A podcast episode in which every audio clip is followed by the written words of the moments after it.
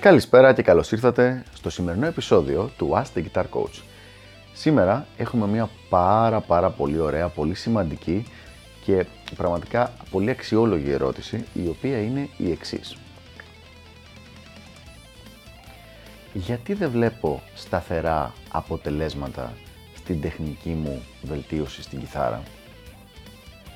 Μια πολύ ωραία ερώτηση λοιπόν και ένα θέμα το οποίο πραγματικά μπλέκει πολύ κόσμο, ακόμα και intermediate και advanced κιθαριστές, οι οποίοι πιθανώς να μην έχουν καταλάβει με ποιο τρόπο δουλεύουν κάποια πράγματα στο συγκεκριμένο θέμα.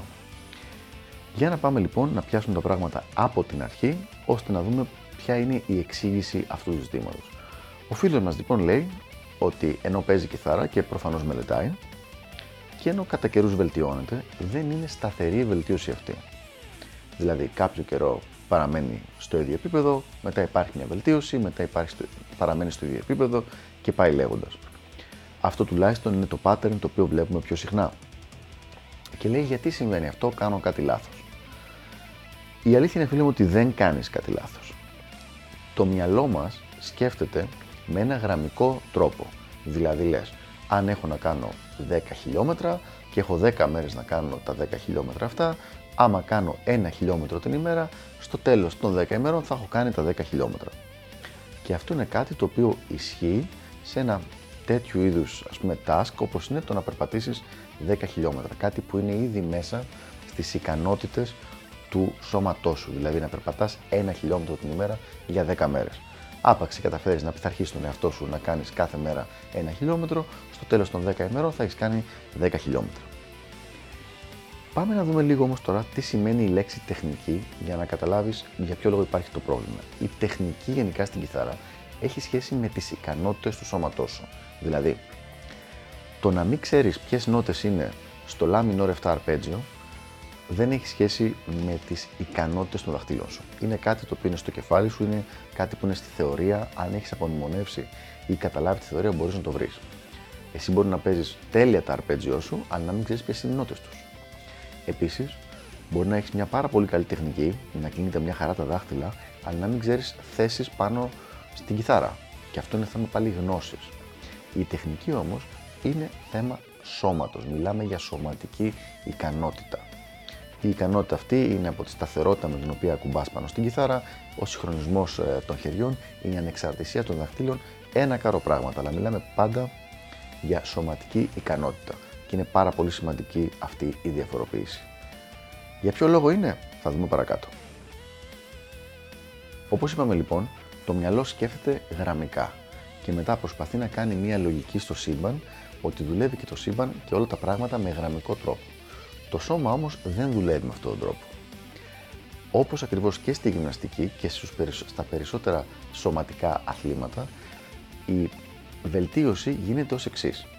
Σταθερότητα, σταθερότητα, σταθερότητα, δηλαδή στο ίδιο σημείο, μετά μια μικρή βελτίωση, σταθερότητα, σταθερότητα, μπορεί να πέσει και λίγο πιο κάτω, μετά σταθερότητα, σταθερότητα, μια μικρή βελτίωση.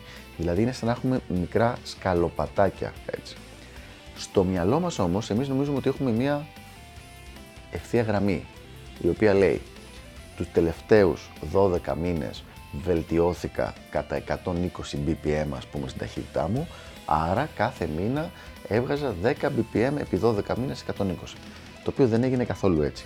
Είναι πολύ πιθανό να υπήρχε μεγάλη βελτίωση στην αρχή, μετά μια μεγάλη παύση, μετά μια γρήγορη συνεχόμενη βελτίωση από δύο διαφορετικά από διαφορετικές ασκήσεις και διαφορετικά θέματα, μετά πάλι κάποιο πλατό στο οποίο μένει στο ίδιο επίπεδο και πάει λέγοντας.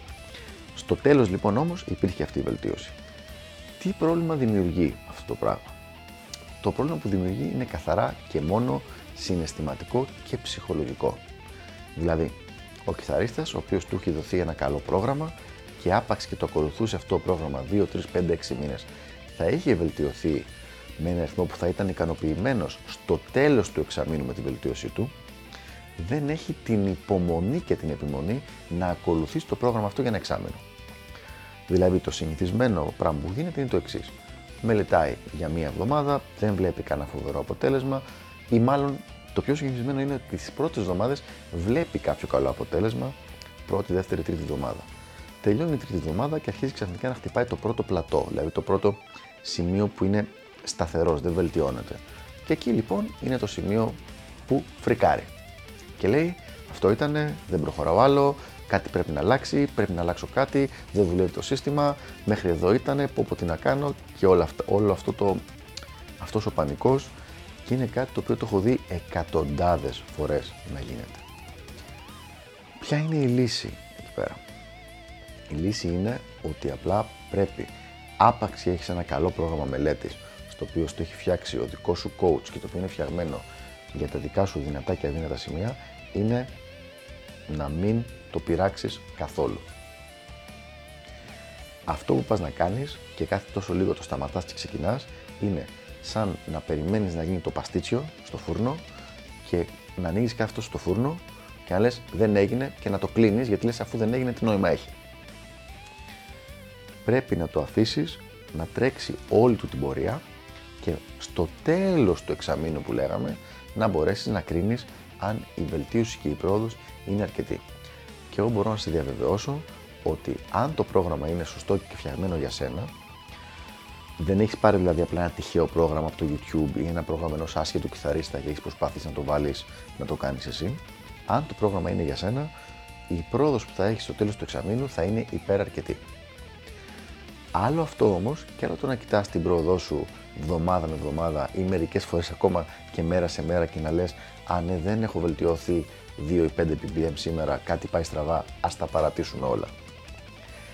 Ο λόγος λοιπόν που οι περισσότεροι κιθαριστές δεν βελτιώνονται ακόμα και όταν έχουν ένα καλό πρόγραμμα μελέτης είναι ότι επειδή δεν υπάρχει η εντατική επίβλεψη ενός coach από πάνω τα παρατάνε θα έλεγα στη μέση του προγράμματος αλλά δεν είναι ούτε καν στη μέση του προγράμματος. Είναι στο πρώτο 15-20% δηλαδή στην πρώτη πρώτη δυσκολία στο πρώτο σημείο που υπάρχει ένα μικρό πλατό και δεν υπάρχει άμεση βελτίωση συνεχόμενη λένε οπ, σηκώνω τα χέρια ψηλά, τα παρατάμε τώρα Ανακεφαλαιώντα λοιπόν, είναι πάρα πολύ normal το να μην είναι συνεχόμενη και σταθερή η βελτίωση και να μην γίνεται συνέχεια με τον ίδιο τρόπο. Η συνολική βελτίωση, το επαναλαμβάνω για τρίτη φορά μέσα σε αυτό το μικρό βίντεο, θα είναι αρκετή. Αλλά από μέρα σε μέρα ή εβδομάδα σε εβδομάδα μην περιμένεις ότι θα δεις ε, αυτό το ακριβώς κάθε μέρα θα είναι τόση βελτίωση, τόσο λίγη ή τόσο πολύ θα πρέπει να το κοιτάς σε πολύ μεγαλύτερα διαστήματα. Οι πιο σημαντικές συμβουλές για να μην ενισχύει. Βρες έναν άνθρωπο να σε κοουτσάρει οπωσδήποτε είναι το πιο σημαντικό, ώστε να μπορείς να ξέρεις ότι η ύλη που μελετάς είναι για σένα και είναι φτιαγμένη στα δικά σου δεδομένα και στα δικά σου δυνατά και αδύνατα σημεία. Μετά από εκεί και πέρα, βάλει ένα στόχο ότι ας πούμε για ένα τρίμηνο θα κάνεις αυτό το πράγμα και μέσα αυτό το τρίμηνο μην το πειράξεις η ζημιά που γίνεται δεν γίνεται από το μη καλό πρόγραμμα, γίνεται το γεγονός ότι το πειράζεις. Ελπίζω να είναι λοιπόν ξεκάθαρο αυτό το θέμα.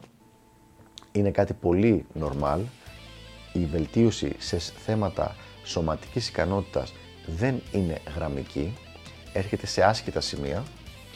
Ελπίζω να βοήθησα και να σε χαλάρωσα λίγο με το στρες το οποίο δημιουργεί δημιουργείται όταν βλέπουμε ότι δεν βελτιωνόμαστε συνεχόμενα.